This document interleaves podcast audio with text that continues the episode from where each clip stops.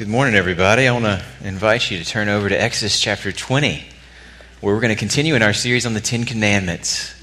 I want to add my welcome to Matt's welcome, especially to those of you who are here for the first time. Thank you for coming. We're glad to have you. And one thing you should know is that each week when we gather at the heart of our time together, we spend a concentrated amount of time and attention trying to understand God's Word. We take pieces of it each week and try to understand in its own context, and especially try to understand how does it apply to us now, today. And, uh, and, and, and, right now, we've been in the series in Exodus, one of the earliest books in the, in the Bible, in the Old Testament, and specifically now in a section of Exodus that's known as the Ten Commandments. Probably even if Christianity is unfamiliar to you, you've heard of those. They're really famous for good reason. It's unbelievable to me how relevant, how timeless the principles in the Ten Commandments actually are. And we've been seeing that every week but we've especially been seeing it, I think, in the last few weeks. So over the last uh, few weeks, we have we have grabbed hold of what you might call some live wires, and we grab another one this morning. Two weeks ago, we talked about family, specifically relationships with parents. Very ongoing concern for those of you who are parents, but often a source of great pain and, and, and in, in some cases, trauma for those of you who've had difficult relationships with your parents. We went there together two weeks ago. Last week, we talked about life, the command not to murder, and built into it to promote life wherever life is vulnerable. A set of issues that obviously are supercharged politically in our environment. And this week, we get to talk about sex. So, onward and upward. Uh, another live wire for us because today, I mean, sexual ethics, like life issues, are hotly contested in public square. But beyond that, I mean, I mean to me, to me personally, that that pale, that that aspect of what makes this sermon a live wire to grab a hold of pales in comparison to the fact that that here, closer to home, sexual sin, including adultery, and all the steps that lead up to it, is not theoretical for us. I mean, for us in this room, is deeply personal. It's a subject that's full of shame for many of you and full of pain for others of you. And we want to talk about this issue, taking those kind of complicating factors into account. We want to, we want to be careful this morning in how we talk about the command that's in front of us. And because we trust that every command from God is good for us, we want to talk specifically this morning about what makes this command good and how we can embrace it. This command, the command, do not commit adultery, is really straightforward. I think among the commands here in the Ten Commandments, one of the easiest to understand the meaning of. It's, it's really, there, there's nothing behind that word that you wouldn't know unless you studied Hebrew or anything like that. It, it's basically what, you think, what you're thinking. It's a command that prohibits sex with anyone besides your spouse. Um, though the main, the main situation in view here certainly is uh, the married person who has sex with someone besides their husband or their wife. The, the broader teaching of the Bible about sex and marriage makes it clear that there's a principle here that's for everybody, whether you're married or not. Uh, sex belongs in a marriage between a husband and a wife. That's the teaching of the Bible from here all the way to the end. Any other sex besides that is different from what God designed. It's beyond what God allowed. The difficulty, like I said a minute ago, isn't really understanding what this command forbids. That's real straightforward. But before we talk about how to embrace this command, that's really straightforward, how to do the work in our own lives of trusting God's power to enable us to obey what He's told us, I think one of the things we need to do is spend some time understanding how radically unusual this view of sex is in its own context and in ours. What I want to do this morning is put this command into context first and then talk about putting this command into practice. The command not to commit adultery, I want us to see it first in its context and ours, and then talk about how we can put it into practice. Today, we're going to talk mostly about the practice side.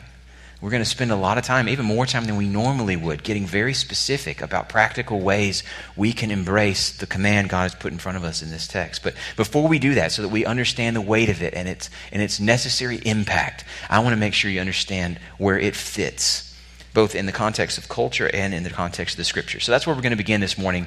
I want to begin by asking you, even before I get there, to stand with me in honor of God's word. I'm going to read this brief verse which is God's word to us this morning, and then we'll do our best with God helping us, trusting His Spirit, to understand it and apply it.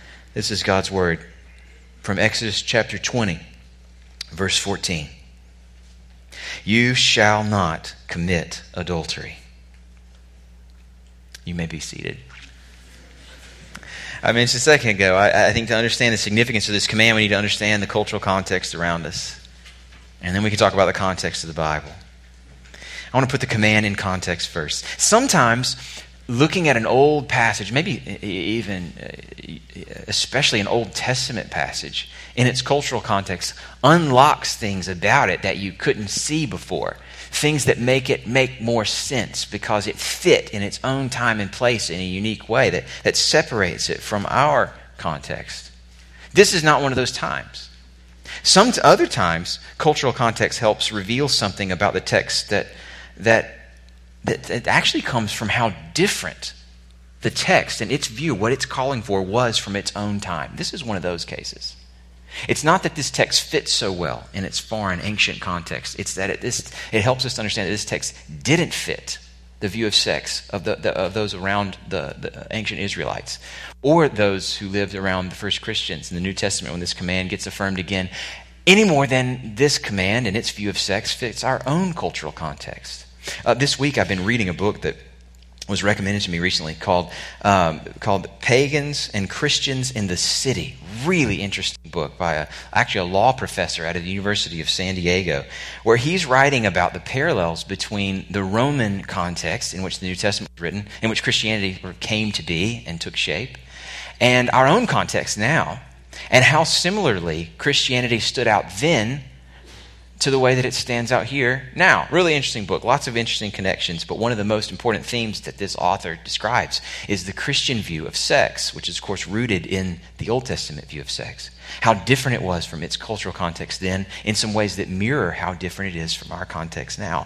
I want to give you a couple examples to put this command in, in its context, to understand how jarringly different its view of sex is from, from the, the, the view of those around those who first had this command and perhaps from your own. You need to understand a couple of things. Sex is a bigger deal than you may think, and sex is not a big, as big a deal as you may think. Sex is a bigger deal than you may think, and it's not as big a deal as you may think. I want to, I want to make sure you can understand both sides of what I've just said. Both of these help, help us understand, I think, the significance and the impact of this command.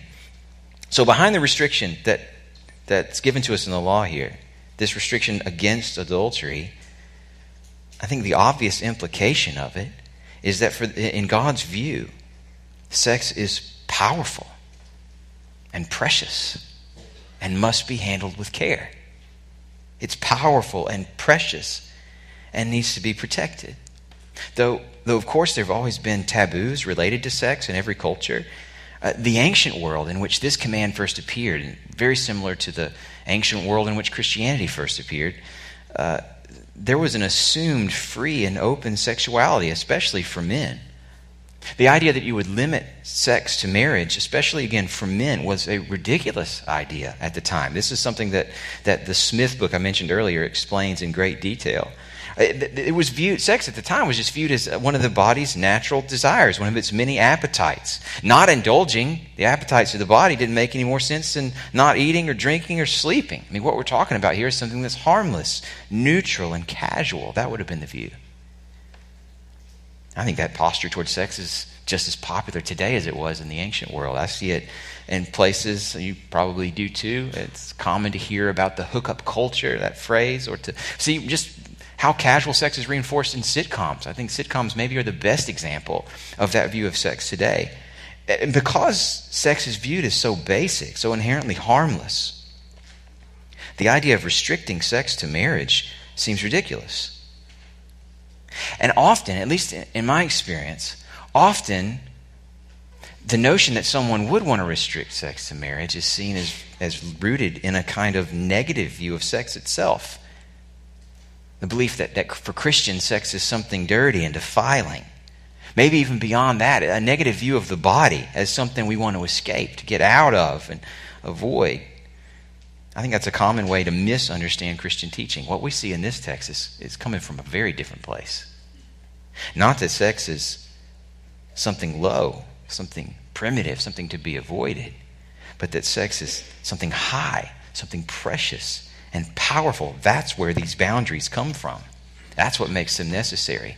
And that's why there's a command in the Ten Commandments about sex. That's why Jesus teaches about sexual sins, not just with the body, but with the mind. And that's why sexual immorality makes it onto so many lists of warnings in the New Testament about what brings judgment. And list after list, you'll see this one coming up. Because, the, from the perspective of the Bible, in contrast to the perspective of those living around the, the people of God who first received these commands, sex is something serious, a much bigger deal than you might think. On the other hand, built into this command as an implication of it that we can't escape is the Bible's view that sex is not as big a deal as you may think. Now, let me, let me tell you what I mean by this one. I think this is really important and maybe more out of step, even with its own culture and with ours than the first thing I mentioned. Built into this command by, by, by saying, You shall not commit adultery. God is telling us that sexual faithfulness is more important than sexual fulfillment. Sexual faithfulness. Let me say that again. This is, the, this is what I want you to end with here in this point. Behind this command, built into it, is God's word to us that sexual faithfulness is more important than sexual fulfillment. I think what makes this command necessary, the reason it's in here, is that sometimes in a marriage, a husband or a wife might come to believe that their happiness depends on sex outside their marriage. That's why it has to be condemned. Because sometimes someone comes to believe that their happiness will depend on sex outside their marriage.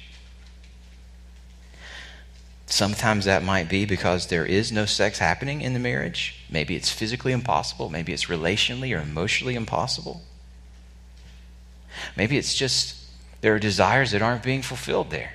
But wherever the source, there's an assumption that my fulfillment, my happiness will depend on sex outside of my marriage. This command is telling us that's just not true. I think this is a crucial point to mention that, that what, the, what we see built into this command for married sexuality also has a huge implication for you as a single person. if it's not necessary to be fulfilled as a married person, it isn't necessary for you to be fulfilled as a single person. You don't need sex. That's what this command is telling us.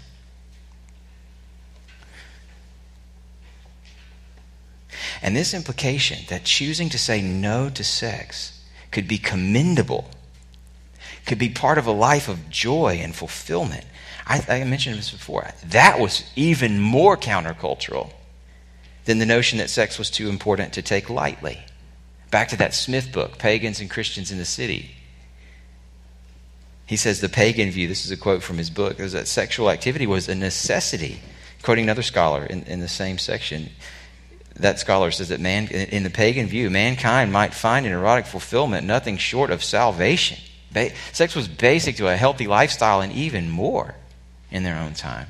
It's not something anyone should be denied. That sounds familiar to me. And I think there's no coincidence that sexual pleasure has been one of the most common idols in human history. From the explicit idolatry of the pagan religion to the slightly more subtle idolatry of our time, measured in dollars and time and attention. If you look at any survey of pagan religion, you're going to find gods in the pantheon of gods that are directly connected to, to sex and what comes from it. And at the very beginning of our Ten Commandments, the first one of all, that's foundational to all the others, is you will have no other gods before me. One of the things we said early in the series is that you can't break the other Ten Commandments without breaking the first commandment first.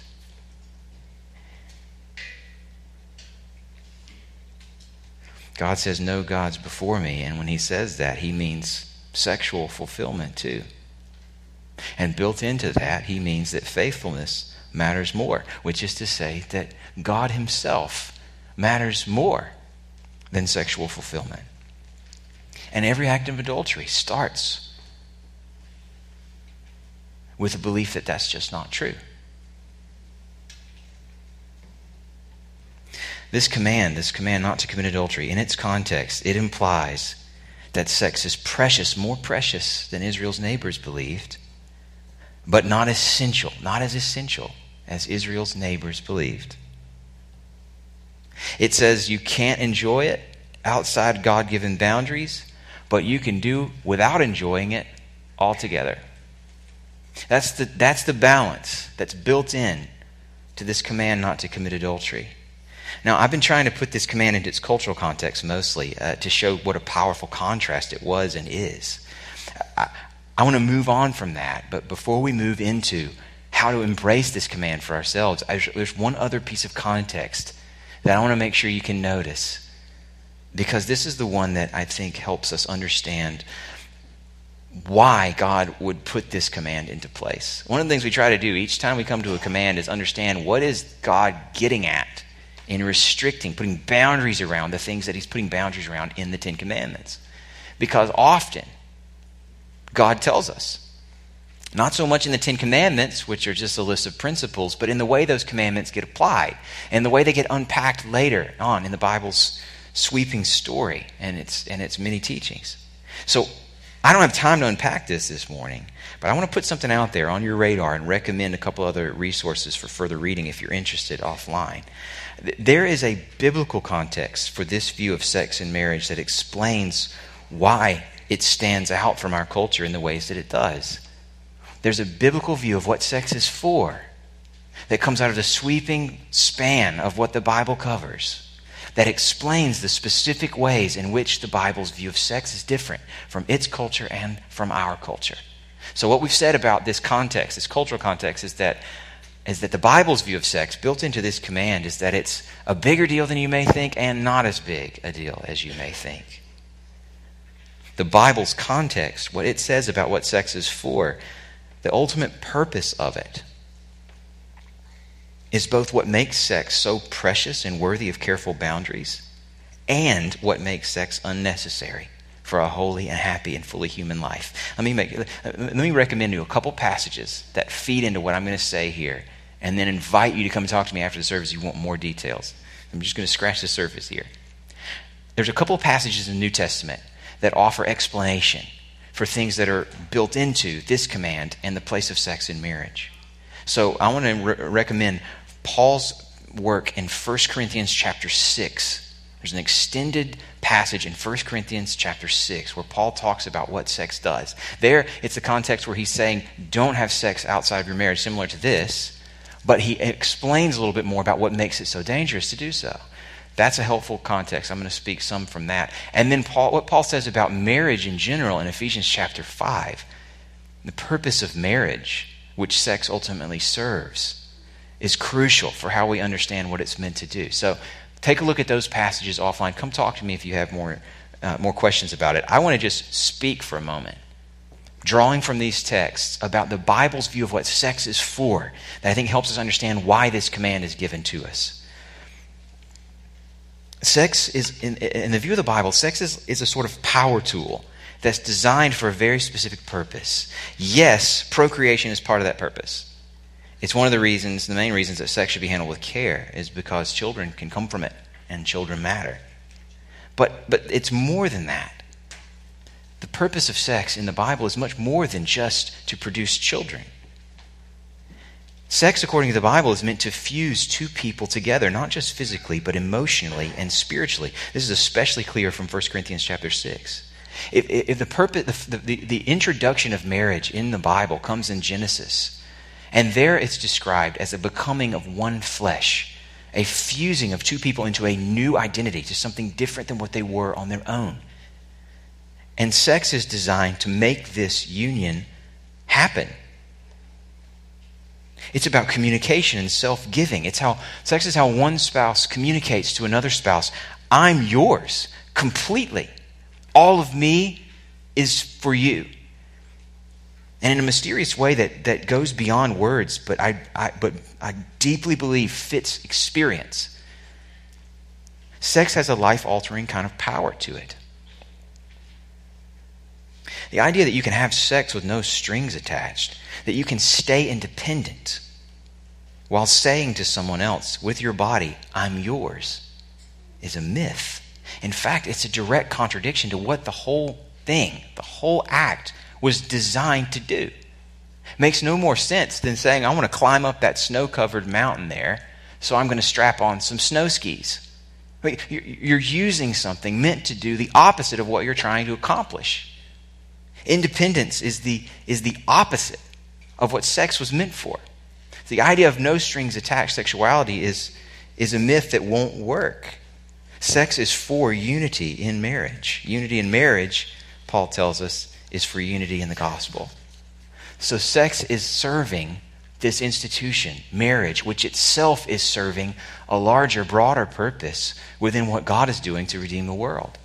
Paul in Ephesians 5 talks about marriage. There, there, he's not talking specifically about sexuality. He does that more in 1 Corinthians 6. In Ephesians 5, he's talking about what marriage is for. And he says it's this great mystery that the one flesh union of a husband and a wife is meant to picture. The whole purpose of it, the reason it was created, is so that we could get a little bit of a visual aid of the union and intimacy between Jesus and his church.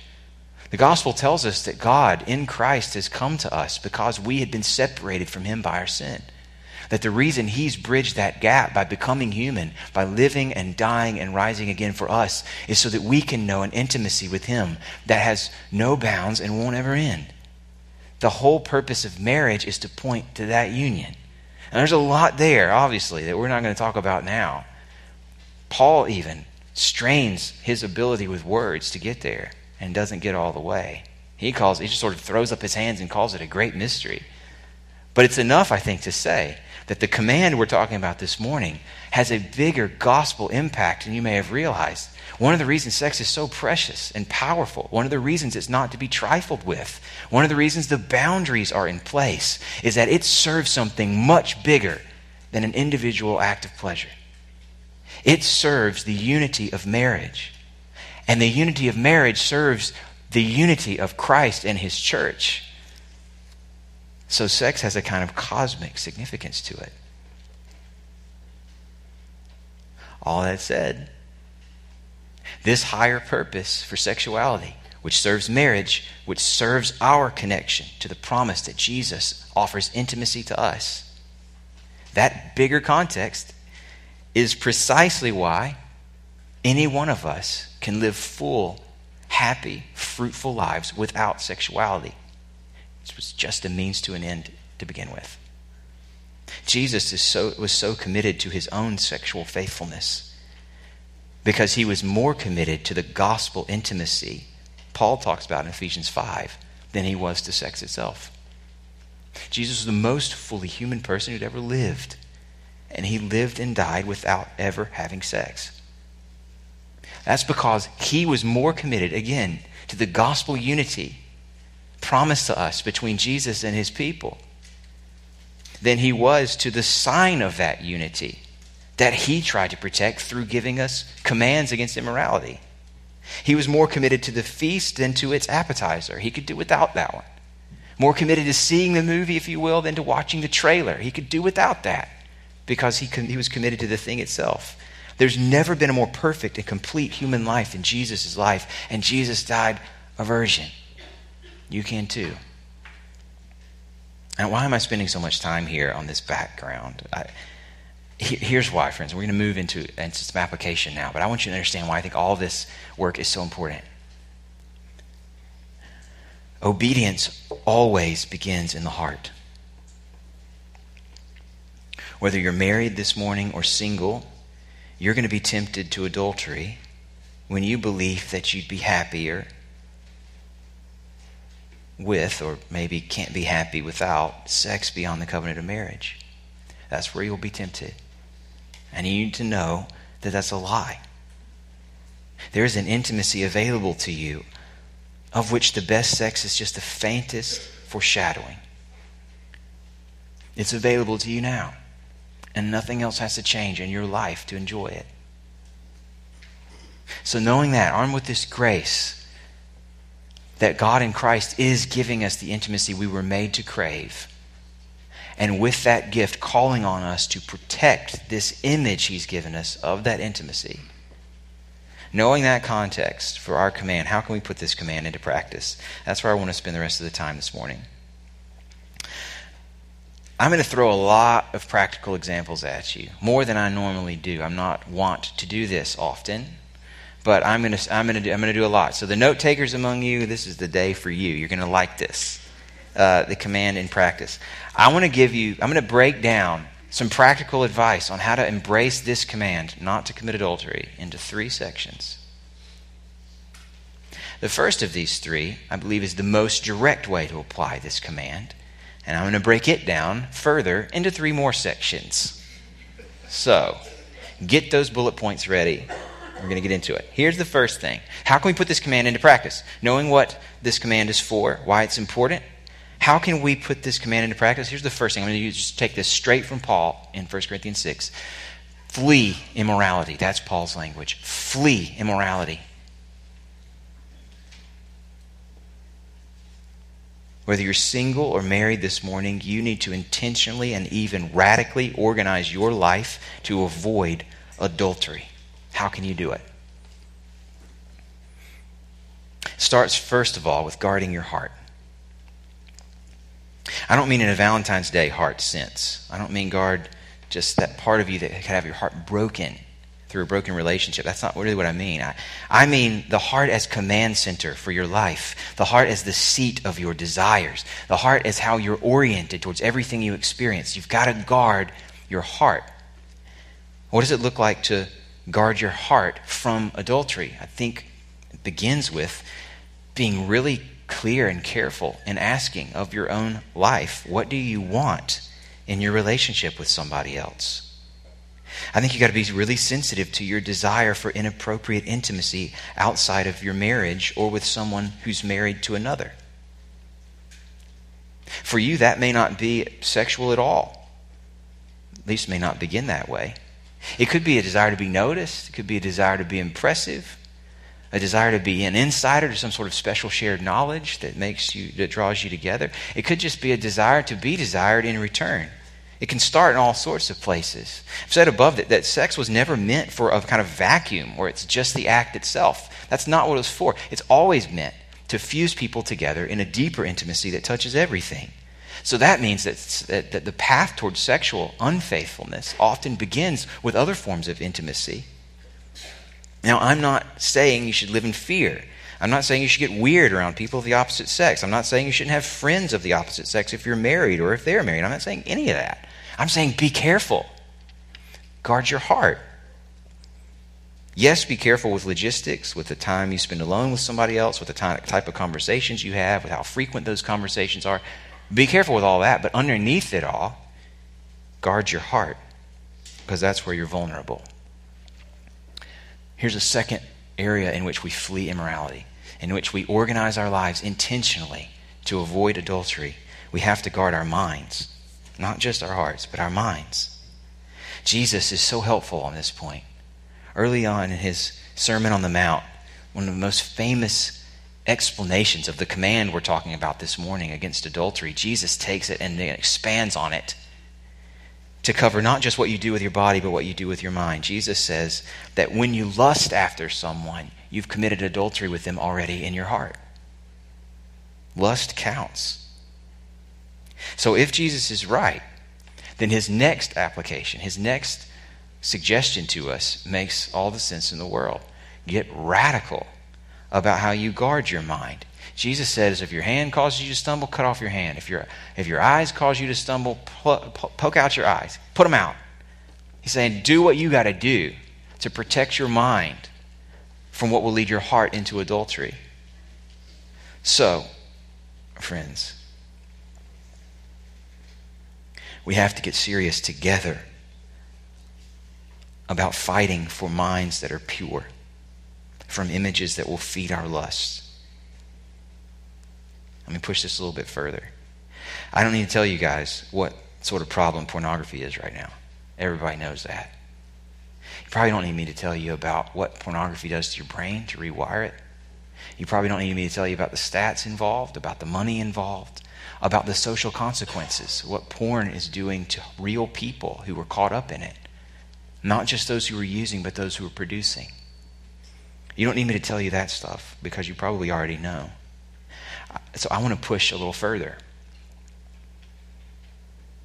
I want to encourage you, in case you're vulnerable, to thinking that, that you don't have a problem yet. I want to encourage you, friends, not to assume that this call to guard your mind isn't an issue if you're not married yet, for example. Sometimes it's possible to justify looking at porn or things like that as a kind of victimless crime.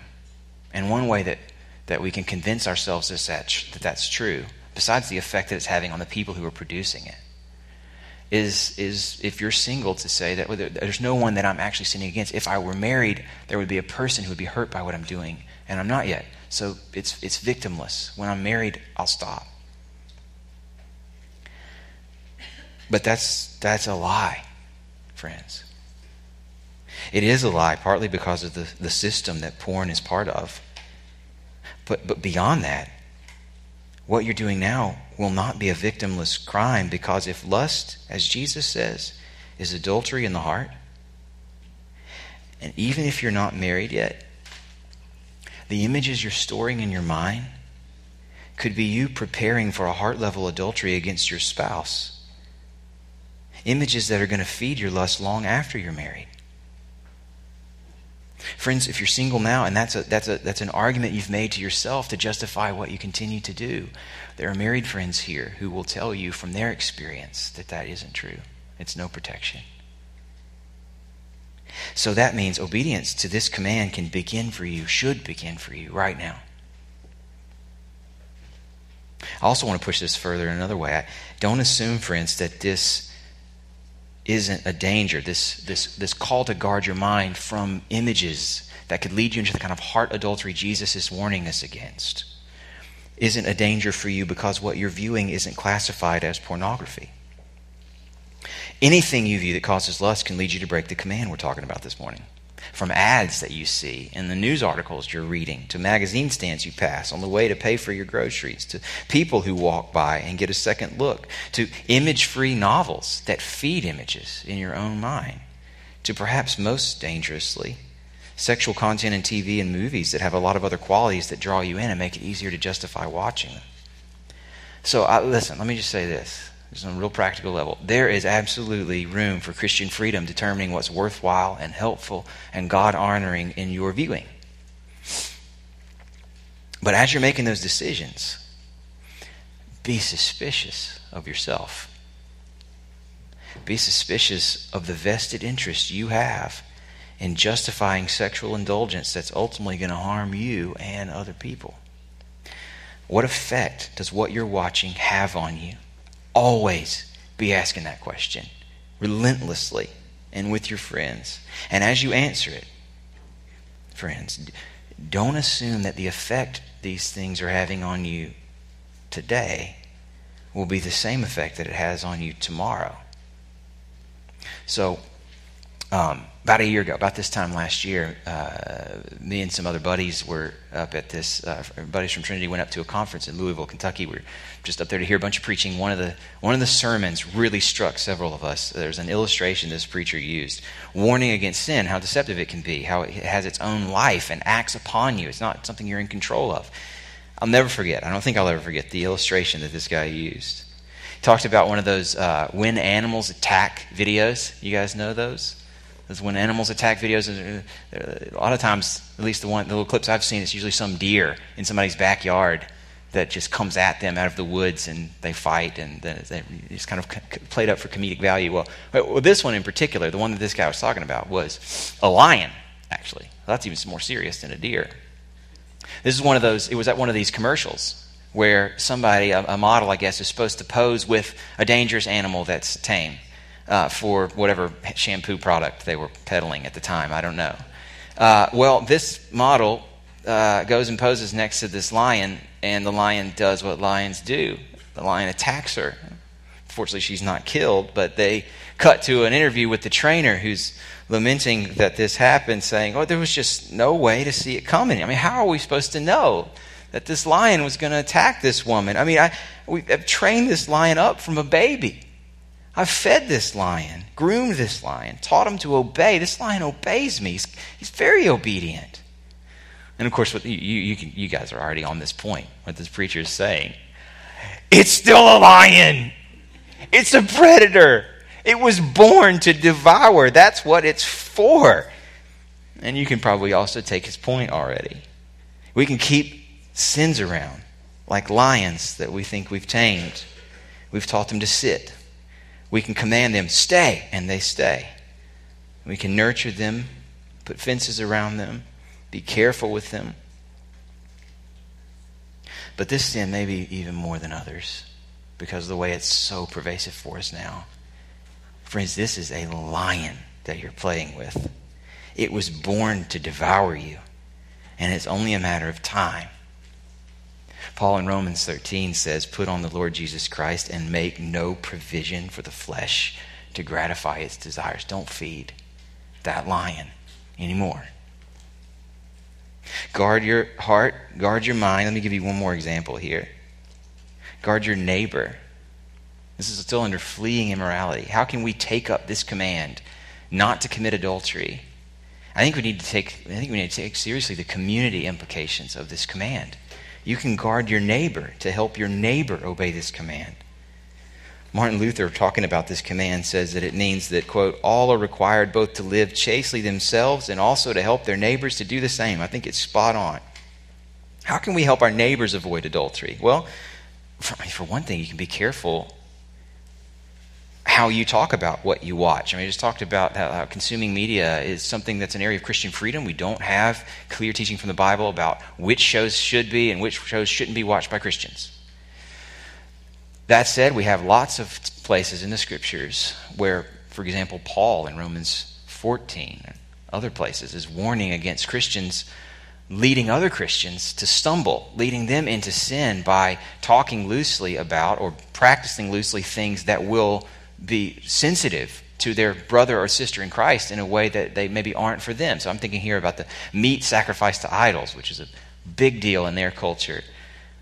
This is an area where your Christian freedom, giving you the freedom to watch what you watch, if talked about loosely or openly around someone perhaps who's struggling in a way that you aren't, could encourage them to watch what you've watched and be hurt by it in a different way than you have been. I think we, we have to be careful about what we talk about. You can be careful about how you dress. Every time you, you, you choose what you're going to wear, ask, Who am I serving when I choose to dress as I do? What's my goal? What do I hope to achieve? Whose eyes do I want to draw in? What do I want them to think about when they see me? underneath it all, how can I love God and how can I love my neighbor through what I wear? I think these are questions that should just be a grid through everything you purchase and then everything you decide to put on.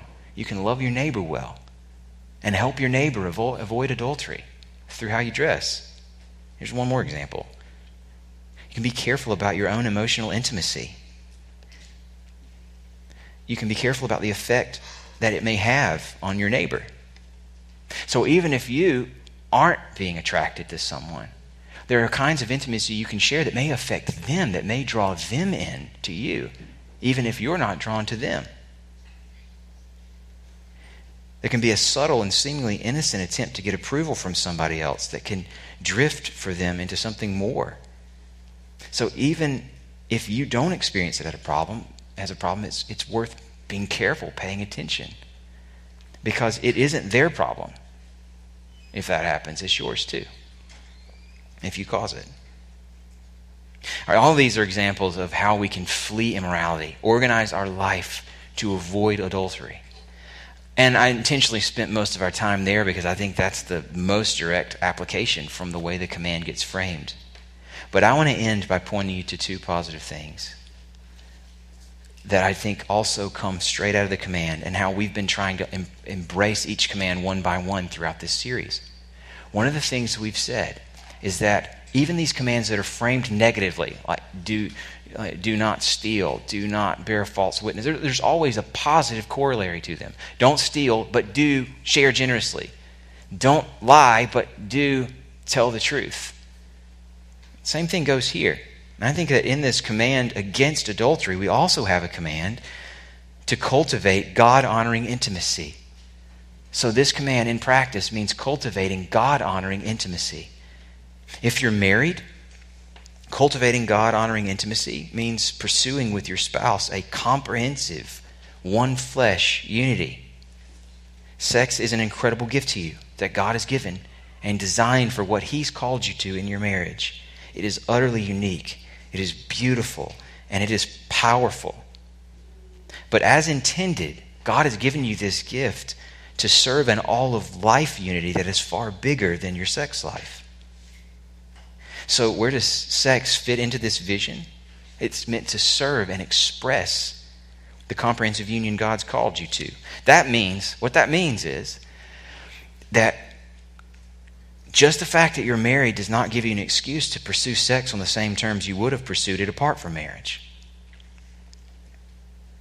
It's not just about your personal pleasure. It can't be about conquest or variety or whatever else. There's a skewed view of sex that can come into your marriage.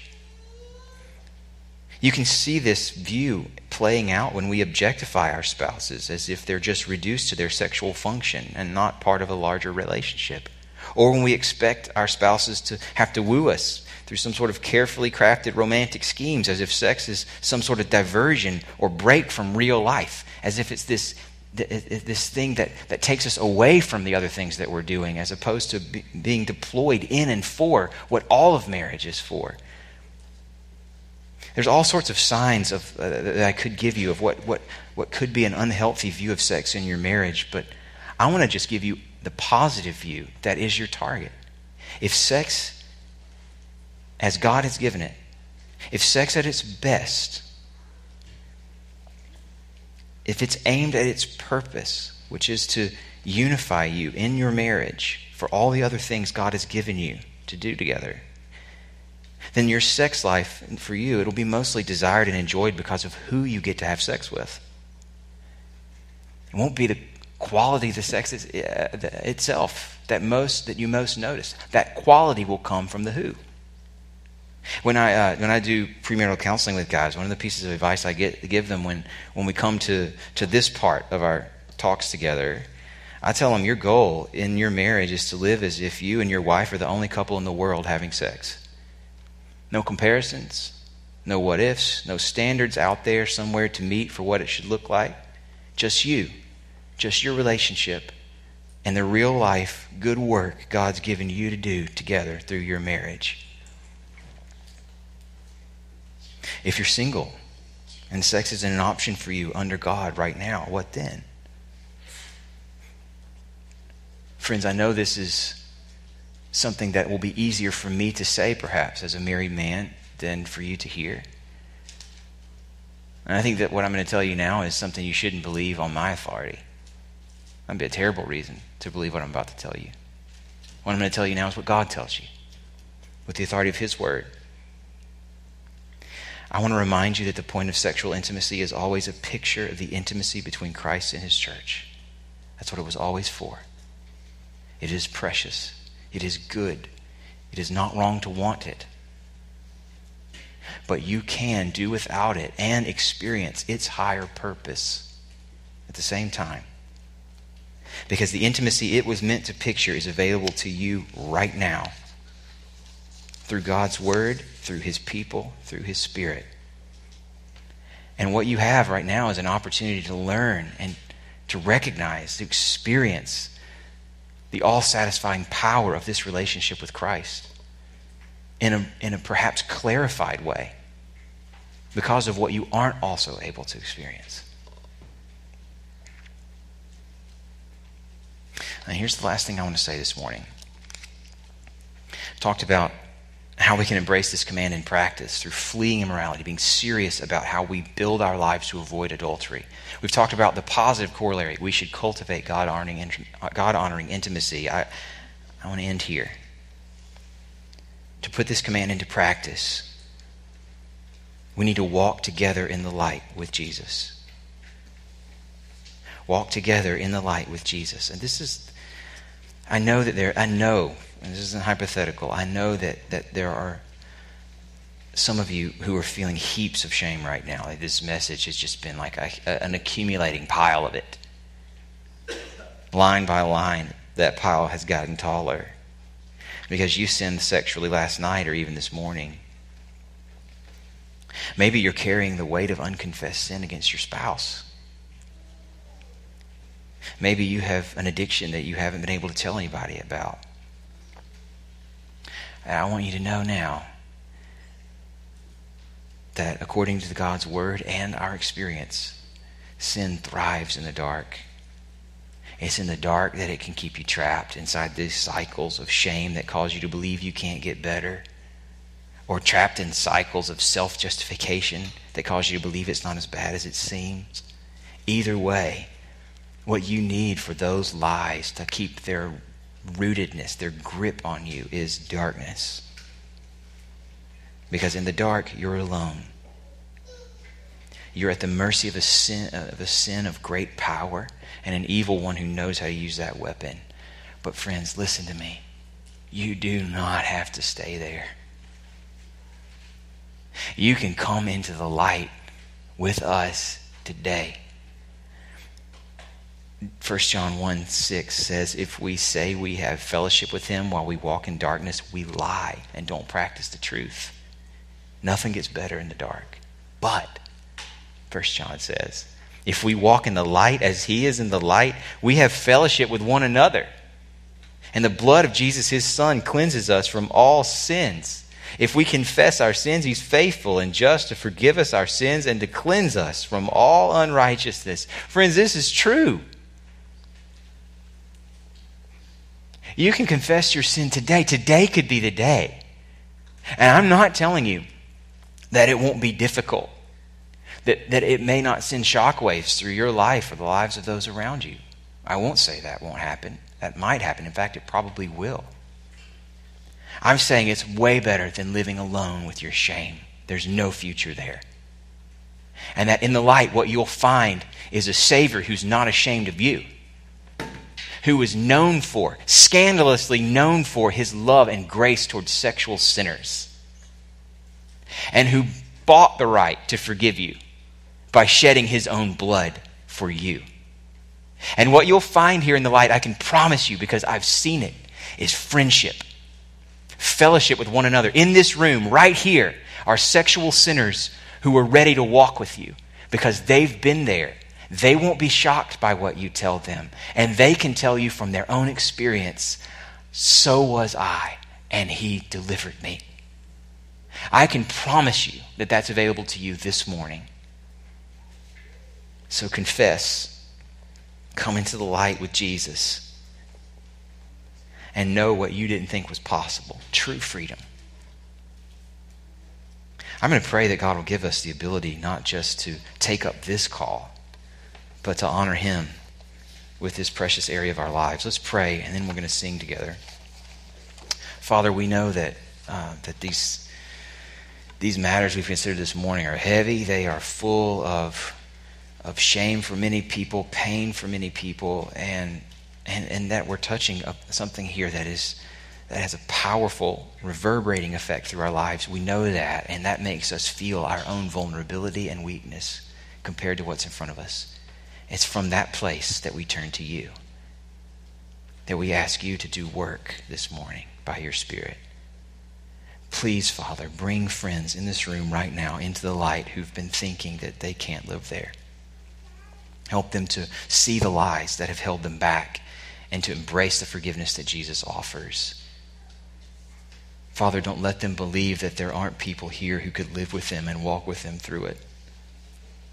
Protect them from believing that everyone else is succeeding at a game they're losing. Help them to see that this is a community of people who trust everything to your power and know that that power comes to us through one another. I pray for all of us that we would embrace the boundaries you've put around this precious gift and that through it we would love Christ more fully than we have. And we pray this in his name. Amen.